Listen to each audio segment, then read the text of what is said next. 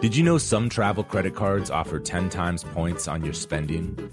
Don't miss out on big rewards for your next trip. NerdWallet lets you compare smart travel credit cards side by side, curated by an expert team of finance nerds. What could future you do with better travel rewards? A free flight? A room upgrade?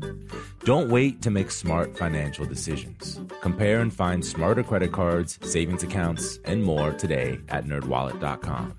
Reminder, credit is subject to lender approval and terms apply. NerdWallet, finance smarter. The most innovative companies are going further with T-Mobile for Business. The PGA of America is helping lower scores and elevate fan experiences with AI coaching tools and 5G connected cameras. AAA is getting more drivers back on the road fast with location telematics. And the Las Vegas Grand Prix is powering race day operations with 5G connectivity, giving fans an experience at the speed they deserve. This is accelerating innovation with T-Mobile for Business. Take your business further at t-mobile.com/now.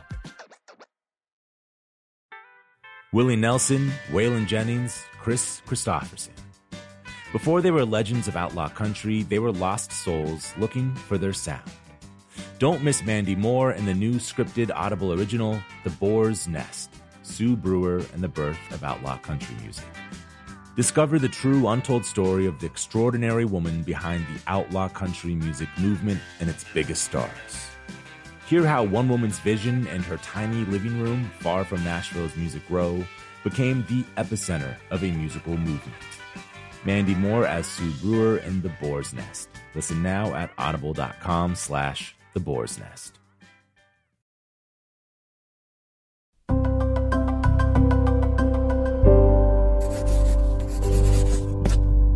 Pushkin. Just a quick note here. You can listen to all of the music mentioned in this episode on our playlist, which you can find a link to in the show notes. For licensing reasons, each time a song is referenced in this episode, you'll hear this sound effect. All right, enjoy the episode. My name is Malcolm Gladwell. Welcome to Broken Record. This is the final episode of our first season, and it's a special episode because it's about Tom Petty. Every now and again, there is an artist who provides the soundtrack for his or her generation. I think Tom Petty was one of those people. He died in October 2017 after a 40th anniversary tour with his band, The Heartbreakers. Only a few weeks after his passing, Rick Rubin and I met at Rick's studio to talk about Tom Petty, in particular about the contrast between that effortless, laconic California sound and the man behind it. We didn't think of this at the time as something that we would turn into an episode. We were just sitting in the old Bob Dylan tour bus at Shangri La drinking tea. I was never really a Tom Petty fan growing up. I liked I liked more aggressive music before that, punk rock and harder things. He was a little melodic for my taste. And then um, Full Moon Fever came out. I remember I bought it after I heard maybe the third or fourth single, which was a lot of singles in a row to be really good. To think, wow, there's something here. It's like this is beyond just a good song. And I bought the album, and I remember I listened to it every day, over and over. It was the only CD I had in my car for probably a year. It's perfect driving music. It moved Rick so much that he wanted to work with Tom Petty. And when Petty signed a new deal with Warner Brothers Records, Mo Ostin the head of Warner Brothers, made that happen. Between 1992 and 1994, Rick and Tom Petty recorded a mid career masterpiece and one of Petty's favorite records, Wildflowers. We started making Wildflowers, which is the album in question, and part of him getting out of his MCA deal a record early was to deliver a greatest hits record, and part of delivering the greatest hits record was to add two new songs to it. And it's hard to write a song to fit in with the greatest songs you've ever written. It's just a difficult task. Almost every time that happens, it's it doesn't work out well. And um, and we were already working on Wildflowers, and Tom very wisely said, "You know, I feel like what we're making here is a very specific body of work, and even though we're in the middle of this, if we have to do songs for the greatest hits album, I'd rather do them separately in a separate studio, and kind of think of it as its own thing." So while we were set up at Sound City working on Wildflowers, we set up at Ocean Way with slightly different band. The original drummer, the Heartbreakers, was in that session, not in the Wildflower sessions. So it was the, the entire original Heartbreakers. And we did two songs, one of which was Last Dance with Mary Jane. And that was on the greatest hits. So it was like to write a hit to order for the greatest hits album was an unbelievable feat.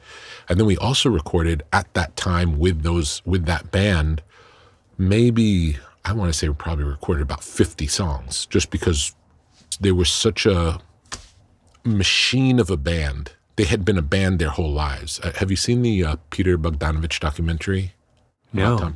Really worth seeing. It's like four hours long, and when you watch it, you're you're awed by how many great songs he has. Like one after, it's like how can there be this many good songs from one person? You don't you don't put it together that it's all him.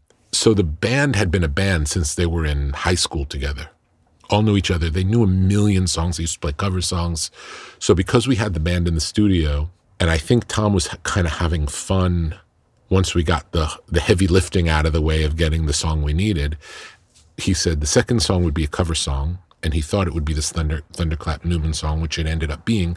But we recorded, as I say, about 50 songs to choose from. 50? Probably. How unusual is that? It's a, not a lot of bands can do it. It's like it's you have to be really good to be able to do that. But those songs, many of which ended up there was a white box set called Playback. Most of those songs were on playback, so it wasn't just for I mean, we didn't know that. We didn't know they'd ever come out. It was just sort of having fun. But while they were in there, we thought, let's take advantage of, let's just play a bunch of songs. What was, how did they write music? Was it very collective? No. It was usually Tom with an acoustic guitar, more often than not, would write a song by himself. Then he would often make a homemade demo with a drum machine and put on the parts that he wanted. So more often than not, there would be a demo that sounded like a less professional version of the final that we would bring to the band, and then that would be the, the starting point that we'd work. He's writing music and lyrics. Everything. Everything. Everything. Yeah. So now he, the other members of the band contribute a tremendous amount, but the initial framework was always set by Tom first. On occasion, Mike Campbell would bring in a guitar a guitar idea first, or maybe even a guitar based song and then Tom would take that, rework it, and make it into a Tom Petty song. But probably one or two an album, maybe. Is there anyone you've worked with who is who compares to Petty in sort of terms of how prolific they are? I don't know that he was always so prolific. I think he would go through phases because I remember there were a couple of years where songs were not coming so quickly. And when we recorded the 50 songs, they weren't all necessarily new songs. A lot of them were songs they remember from growing up. Some may have been old songs of theirs that they never recorded. Some of them may have been Elvis songs or just songs they liked. How long were you in the studio in that? For the Wildflowers album, we were in for around two years, but it wasn't every day. We'd, it'd be like whenever there was stuff to do. So he'd like, he'd have five songs. He's like, let's record these five. And we'd go in, and it would be a couple of weeks of work or maybe a month of work to get those five. And then he would go back to writing and then maybe two months later there'd be another batch and we would do the same thing. And then at the end we would take it all and kind of do whatever it took to get them done. So you get him in a one of his fertile periods. Yes. And the, i had very good fortune in that the full moon fever album the one that i loved he made with jeff lynne who's from electric light orchestra who's a really brilliant musician and songwriter. They did the traveling wilburys together and Jeff Lynne really was a hard ass about the songs. The songs had to be good and sort of pop song power. So for several years before I got to work with him, he'd been sort of whipped into the song is the most important thing in the world shape. And then our styles of production are very different. So Jeff is more methodical Everything has to be in time and in tune. He won't record a drummer playing the drums. He'll record a drummer playing one drum. So, like for the whole song, he'll just play the kick drum. The whole song, he'll just play the hi hat. The whole song, he'll play the toms. So, everything is very um, controlled and meticulous and perfect. I try to make more at least in this case, it was more about the organic moment where it felt it felt more alive and more human, warts and all. Now, to to make it sound, I, I would call it like hyper real. So it was it sounded real, but real on a particularly good night, like a, not uh, not randomly. They're just playing it. It was a very good version. That precision of Jeff Lynne, Yeah. you can hear it in Full Moon Fever. But you, but you responded to that. and You liked Moon. Yeah, I, I loved it. I loved it. I wouldn't make it in that way, but it's got great power. When you go back and listen to Full Moon Fever, can you detect the Jeff Lynne influence? Absolutely. What's the ex- Can we play it? Can we play a song? Absolutely. that- yeah. So there are a couple of Tom Petty songs that are anthems Yes. that are, that get played in like that gets played in sports, and that's very. It seems very counter to his ethos, but now I understand why. the The precision of it is what gives it its its anthemic martial quality, and of course, it's going to be played at football games when they're But I backs think, against I think the, the, wall. reason they play at football games is also I won't back down. I know, I know. you know, I mean, I, the I know, message. of, no, but it's the but it's it's the lyric, but it's overlaid. the The song is is it's like Yeah. I'm marching down the Ju- ju- road. yeah, do, do, very- do. It's disciplined and absolutely. but it's at odds with his image as a kind of hippie, Yeah. mellow. and and this is not his hippie window of music and and that's another interesting thing about the times it's like tom was able to manage the changes of the styles of music that happened still sounding like tom petty but being of the moment as well so like his earlier music like he came out first when it was kind of more punk rocky and it had a little bit more of a punk edge.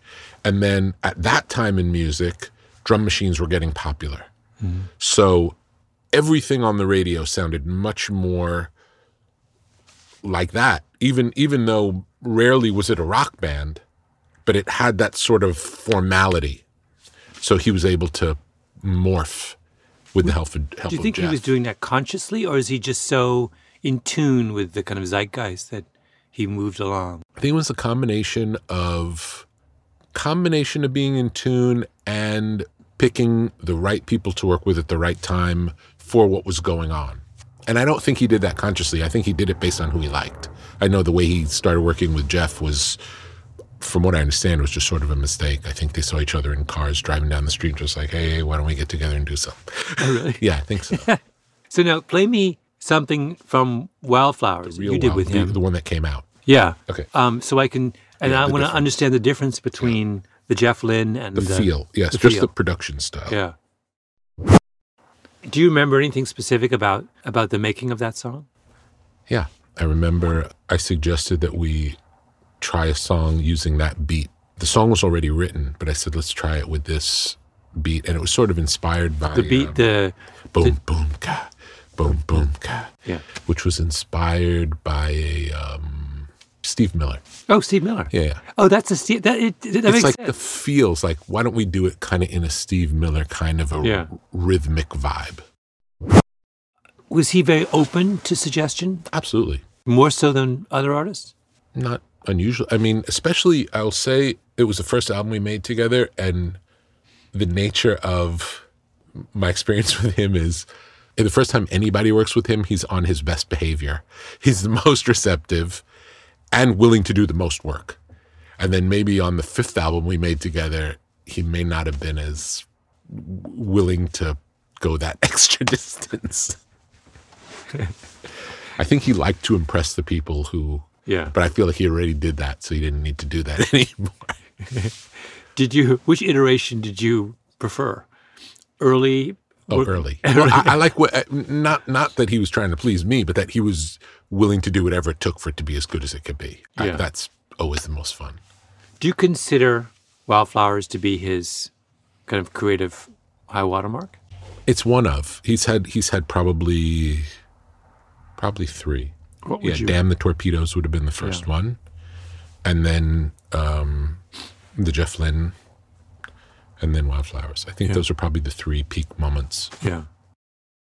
We'll be back with more on Tom Petty's Wildflowers with Rick Rubin after this break. Every week at Broken Record, we meet with legends of the industry to uncover the meaning behind the music, the strategy and history that separate the good from the truly great. That's what Marc Chaikin does, but for the U.S. stock market. Marc is a creative legend in his own right. He worked on Wall Street for 50 years, invented three new indices for the NASDAQ, and has predicted some of the biggest market shifts of the past decade, including the recent mania in AI stocks. Now, Marc says we're seeing a similar shakeup in the financial markets. He's calling this a new dawn for the U.S. stock market and predicts dozens of specific stocks will soar in the next 90 days. You can watch Marc's presentation for free at marketmessage2024.com right now. Again, the link to watch is marketmessage2024.com. That's marketmessage2024.com. Musora is your access to online music lessons for guitar, piano, drums, and singing. This is your chance to reignite some old musical passions or pick up an instrument for the first time. Connect with more than 100 of the world's best teachers and musicians. You'll get seven days totally free to try it out. And then it's just $30 a month, less than a single private lesson. I mean, why do we do Broken Record? Not just because we love hearing from great musicians. We do it because we think that there is something beautiful about the appreciation of music. Don't you think we need more of that in our lives these days? That's the mission of Musora to inspire, educate, and connect musicians. Enjoy unlimited personal support, weekly live streams, student lesson plans. It's like having a personal music teacher, only much, much better. Just go to Musora.com, M U S O R A.com, to start a new musical journey today. Snagajob is where America goes to hire, with the deepest talent pool in hourly hiring. With access to over 6 million active hourly workers, Snagajob is the all-in-one solution for hiring high-quality employees who can cover all your needs.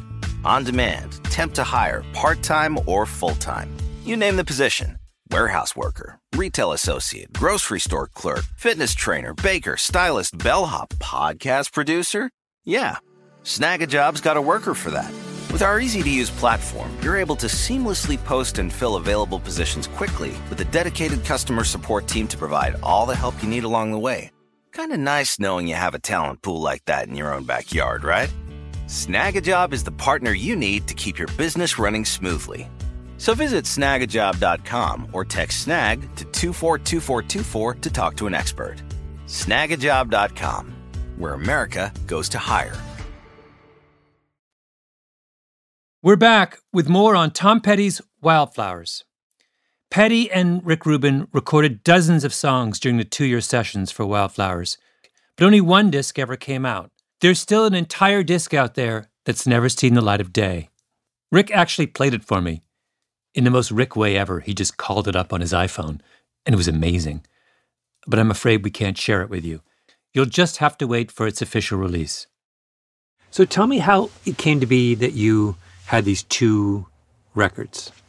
Well, we recorded over this two year period, we recorded probably 26, between 26 and 28 songs. And we didn't really know what was going to be on the album. And then at the end of it, we thought, wow, this is all good. Let's, this is, this could be a great double album. And we put it together as a double album and we brought it to the record company and the record company suggested it be a single album, not because they didn't like the double album, but they just said commercially, in the marketplace, having a double album wasn't necessarily a great thing to do. And it was their first, it was his first album with Warner Brothers. They just wanted what was best. They really wanted what was best for Tom. And surprise, you know, Tom historically was very anti anyone and saying anything about anything. He's very, he did things his way, always uh, it would always fight the power of authority from any direction. He had a fight with MCA for years where they raised the price of music a dollar and he wouldn't put out a record unless they sold his at the the old price and they wouldn't put it out and I think he went 2 years without putting out any music cuz he he wanted it the way he thought was what he thought was right, and he kept his prices, uh, ticket prices low because he wanted people to be able to see the show. A lot. He, he had a lot of. Um, he cared very much about his audience and doing what he thought was right by them. I was a little surprised that he decided, but I guess he thought, well, this may be better for the audience, which is why he went along with it. I mean, how do you decide if you have 24, you come forward with 24 songs or what have you, yeah. how do you decide which ones to drop and which ones to go forward with? Just experimentation. A lot, a lot of it was Tom's instinct, and some of it was um, we'd play them in a sequence. We'd come up with a sequence. Each one of us might come up with a sequence that we like and then play it for each other and then say, okay, well, this, you know, these three sound really good together, or these five sound really good together. And then after hearing these, you want this feeling. It doesn't really do that yet. What do we have that could make it feel like that? So, kind of looking at the arc of the picture. So, there might be like, let's say there are six songs that we say, no matter what, these six need to be on it, or these eight, whatever it is. And then the balance of it is more what makes the journey. Yeah. You wouldn't, we wouldn't do that today, would we? If we recorded 28 songs with an artist today, we would have the choice of either putting out all 28 without thinking about it, because there's no such thing as a single or double album anymore. We might say, in today's world, the, the nature of the speed of digestion, that people's attention span is there for maybe five or six songs at a time. So maybe it's better to break it up into four projects and put them out every four months, five months, six months, depending on what happens. It didn't break. Did it break his heart or break your heart about these songs that never got heard? I remember feeling a little bad. I, I loved the album, so it wasn't like what we were putting out wasn't good. I mean, I thought what we put out was, I loved it. Yeah. I absolutely loved it. This is the thing about musicians versus writers that I've never understood. The amount of the wastefulness of the musical process is just compared to writing. If I write a sentence, yeah. it will be printed somewhere. I don't waste sentences. That's like great. every That's single great. thing I've ever written great. has found the light of day somewhere. Whereas you guys will leave things yeah. on the cutting room floor. Endless, endless. You've no idea. You have no idea. And that doesn't drive you you know, screenwriters are the same way, where you know you can be a screenwriter your whole career and nothing could ever get made. Yeah. So at the end, you there's all this stuff. I'm always fascinated by the relationship of the artist to this unknown. It's private work. Yeah. This lost Tom Petty album is private work. Yeah. Basically, you and Tom Petty, who's not even with us anymore, yeah. know and no one else does. No, the, the guys in the band. The guys in the band. Who all love it. who who worked, who labored months over these songs that never got released to get them to where they are. Is there any of those unreleased songs in retrospect that you think we really blew it with this song? No, but they're great. I mean, I feel like Wildflowers did exactly what it was supposed to do. People really love it. Mm-hmm. Uh, it stood the test of time. And these other songs are, when I heard them for the first time, Tom came over and played them for me probably maybe two years ago, two, two and a half years ago. And I was floored by, I had I had like a vague memory of them, but some of them just hit me like, wow, what a great song. How did how did we ever how did we miss this? Oh, he came by here too. Did he come here? To my house. Oh, your house. Yeah. With the with the explicit intent to play the Yeah, he's like, I've been working on the rest of Wildflowers and I've been fixing some stuff that wasn't done at the end, like a couple of mixes and things, and I want to play it for you. And he came and he played it for me. Did he want to re release it? Yes, he did. The issue was he very much wanted to re release it. He thought it was really important because the legacy of the Wildflowers album loomed large in his career. And he knew that the second half of Wildflowers was an important statement. His issue was he didn't want to put it out as a new Tom Petty album because it's not a new Tom Petty album. It was recorded 25 years ago and he didn't want to release it as an old catalog album because he didn't he thought it deserved more than being a catalog album. He felt like it was too good to just put out and was sort of looking for the right story where it would have the exposure that it deserved. And he never came up with it. Why why couldn't he this is a naive question, but why couldn't he just put it out as a new Tom Petty album? There's something about the artist's work that has a little bit of a diary like aspect. You know, it, it the work reflects a time in someone's life. And you'll hear when if I were to play you Tom's last album and then play you Wildflowers 2 or whatever it's called, it's it's very different. So yeah. I think that was his thing was like I have changed as an artist since then. I love that.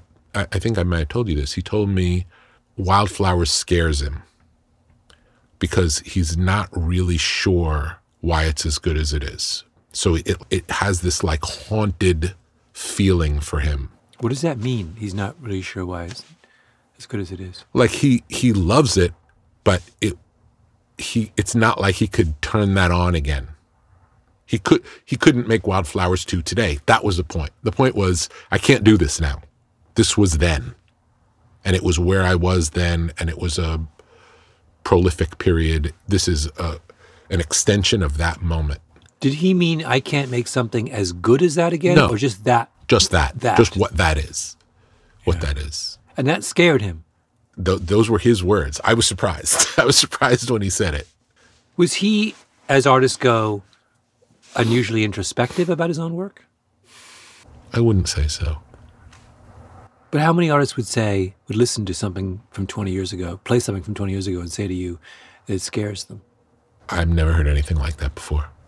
It was unusual. But the closest thing I can remember, and it wasn't said to me, I just heard it in an interview, was Bob Dylan talking about his early records, saying, I didn't write those. Like, I don't know who wrote those. I couldn't write those. It was like that. It was like some something magic happened in that moment. And now looking back on it, it's a little scary to me. We'll be back with more Broken Record after this break. Every week at Broken Record, we meet with legends of the industry to uncover the meaning behind the music, the strategy and history that separate the good from the truly great.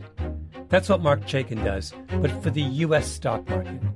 Marc is a creative legend in his own right. He worked on Wall Street for 50 years, invented three new indices for the NASDAQ, and has predicted some of the biggest market shifts of the past decade, including the recent mania in AI stocks. Now, Marc says we're seeing a similar shakeup in the financial markets. He's calling this a new dawn for the U.S. stock market and predicts dozens of specific stocks will soar in the next 90 days.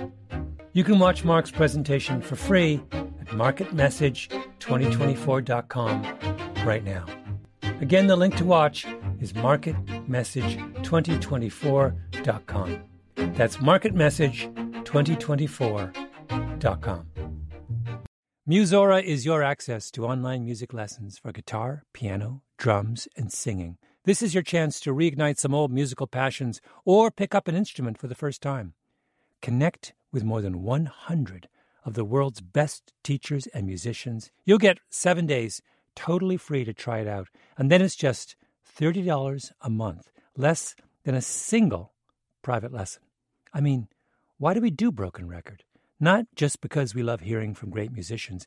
We do it because we think that there is something beautiful about the appreciation of music. Don't you think we need more of that in our lives these days? That's the mission of Musora to inspire, educate, and connect musicians. Enjoy unlimited personal support, weekly live streams, student lesson plans. It's like having a personal music teacher, only much, much better. Just go to Musora.com, M U S O R A.com, to start a new musical journey today. Snagajob is where America goes to hire with the deepest talent pool in hourly hiring. With access to over 6 million active hourly workers, Snagajob is the all in one solution for hiring high quality employees who can cover all your needs. On demand, temp to hire, part time or full time. You name the position warehouse worker, retail associate, grocery store clerk, fitness trainer, baker, stylist, bellhop, podcast producer. Yeah, snag Snagajob's got a worker for that. With our easy to use platform, you're able to seamlessly post and fill available positions quickly with a dedicated customer support team to provide all the help you need along the way. Kind of nice knowing you have a talent pool like that in your own backyard, right? Snagajob is the partner you need to keep your business running smoothly. So visit snagajob.com or text snag to 242424 to talk to an expert. Snagajob.com, where America goes to hire. We're back with more on Tom Petty's Wildflowers with Rick Rubin. Why did you guys not just release the second half two years later? I have no idea. I don't know. Again, it goes to this wait. You get, you're so accustomed to how wasteful the process is. Yeah. The next thing he did was a soundtrack album. And there were a couple of songs on the soundtrack album that were from those sessions. Oh, is that the soundtrack where? Wait, that's really a really interesting story. It's a yellow album. Um, what's but it it's somebody comes to him and says, "I want to use one of your songs for my movie." Yeah. It's a really small. Isn't it an Ed Burns movie? Yeah. It's an Ed Burns movie. And he says She's the one. she's the one. And he's like, "I'll I'll write a whole new album about it." Yeah. It's this kind of insane act of creative bravado. Yeah. That's where he was in that moment. Yeah. and I think a couple there are a couple of wildflower songs that weren't on the original wildflowers that ended up on that. Hearing that, Yeah. does that first of all does that trigger memories of when you guys were working on that? Not on that, but it reminds me the whole time. Yeah. I can remember like being in the studio, but it Yeah. wasn't like, oh, we were recording that song. But I Yeah. can remember the feeling of that time. So now what is so what is tie that song to that period in Tom Petty's career? Well, it has the leftover remnants of the Jeff Lynne song influence. So it's very, it really works well lyrically and melodically, strong, like song power song. We did that one very in a straightforward way, kind of almost Jeff Lynne drum wise, very um, straight, suited, and and that we probably played that a bunch of different ways before we decided, oh, we like it this way. Probably played it more like band style, and then it's like, oh, this lends itself more to the kind of hypnotic, locked in sound. It's it's a more you know down tempo, moody piece, sort of the the sarcastic Tom. I hope you never fall in love with somebody like you. Is a song like that coming out of his personal experience? Is he it might it might be coming out of his personal experience or it might be the idea like he might have had that idea of like i hope you never fall in love with somebody like you and i should write a song like that i, I don't know he, don't know, he would yeah. never say Yeah. Oh, he wasn't a he wasn't kind of emotionally confessional in his no no. And, and i and i once saw one time he was playing me demos and he would always sit with the guitar in his lap and kind of hunt around while while we were talking. And one time he started playing me a song and he plays this song and it's and sings it first verse chorus sing- sings the whole song and uh, and it's great. And I say wow that's a great one. Where, where that one's fr- when's that one from? He's like I just that's just now. I said you mean I said you didn't write that before I got here. And he's like no that just came out just now. And I said what's it about? He's like I have no idea. And it was like ornate intricate lyrics. It was like he channeled it Did you did you tape it and like yeah yeah Oh, did, Yeah. so that became a real song. Yeah, absolutely. It's Yeah. probably a song on Wildflowers. I can't remember which song it was. Yeah. But but I got to see firsthand and I remember the conversation of what's it about? Because it was like the story seemed really intricate. It's like, oh, that's interesting. Where is that going? It's like, no idea. How much of that did you understand before you met him? Did you understand like, oh, this guy's sort of some, something special, or was a lot of it revealed to you when you started working with him? More when more when I worked with him. I knew he was really I knew he really was a song craftsman, uh, which he which he was, but I didn't realize the the connectedness that he had beyond that. It's like there's an the emotional quality beneath it was very strong. Yeah. Although he didn't, uh, he did, he never struck me as an emotional person, um, but in the work it was there. Yeah. How many albums did you do with him? I think we did four or five, something like that. Yeah. But in your mind, the most successful, the best of those was the first. It, it's my favorite. Yeah. It's my. It seems the one that that resonated the most with people. And then there was a period after that where, um, after the divorce, he sort of fell into a dark period, and um,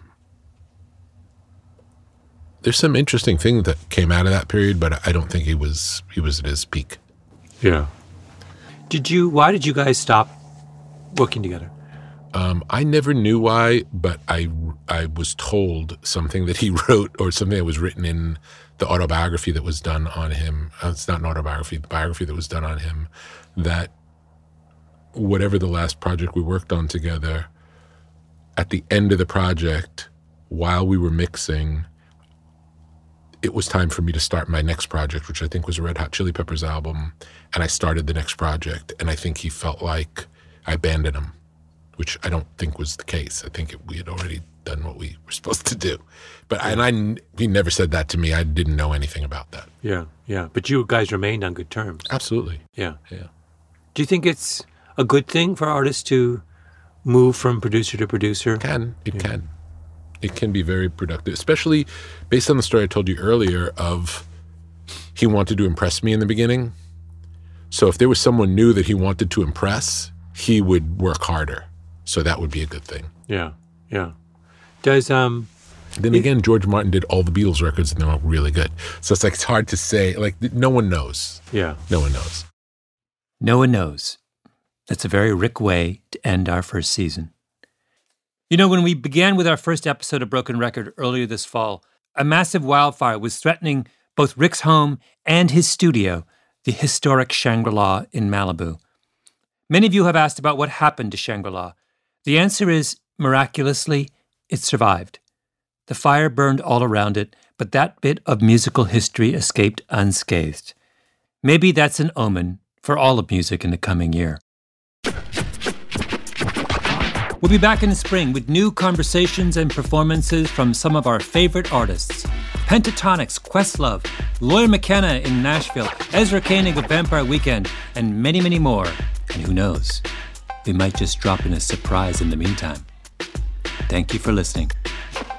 Broken Record is produced by Justin Richmond and Jason Gambrell, with help from Bruce Headlam, Mia Lobel, Chiquita Pascal, Daisy Rosario, Jacob Smith, Julia Barton, Jacob Weisberg, and of course, El Jefe, Rick Rubin. To hear the songs featured in today's episode, check out brokenrecordpodcast.com. This show is brought to you by Pushkin Industries. I'm Malcolm Gladwell.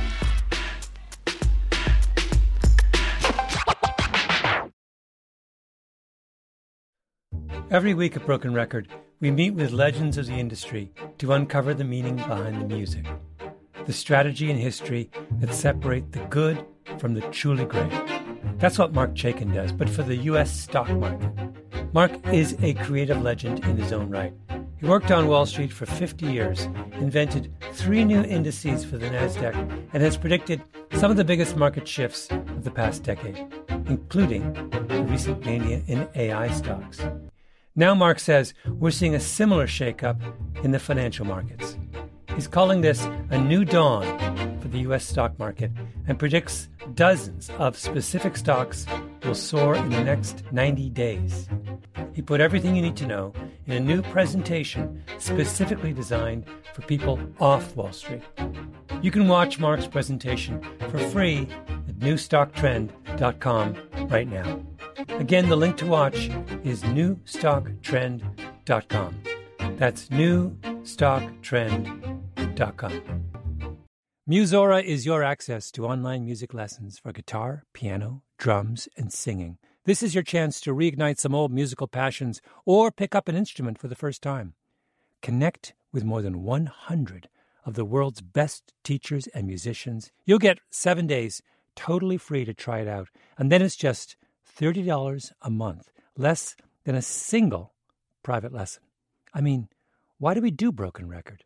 Not just because we love hearing from great musicians, we do it because we think that there is something beautiful about the appreciation of music. Don't you think we need more of that in our lives these days? That's the mission of Musora to inspire, educate, and connect musicians. Enjoy unlimited personal support, weekly live streams, student lesson plans. It's like having a personal music teacher, only much, much better.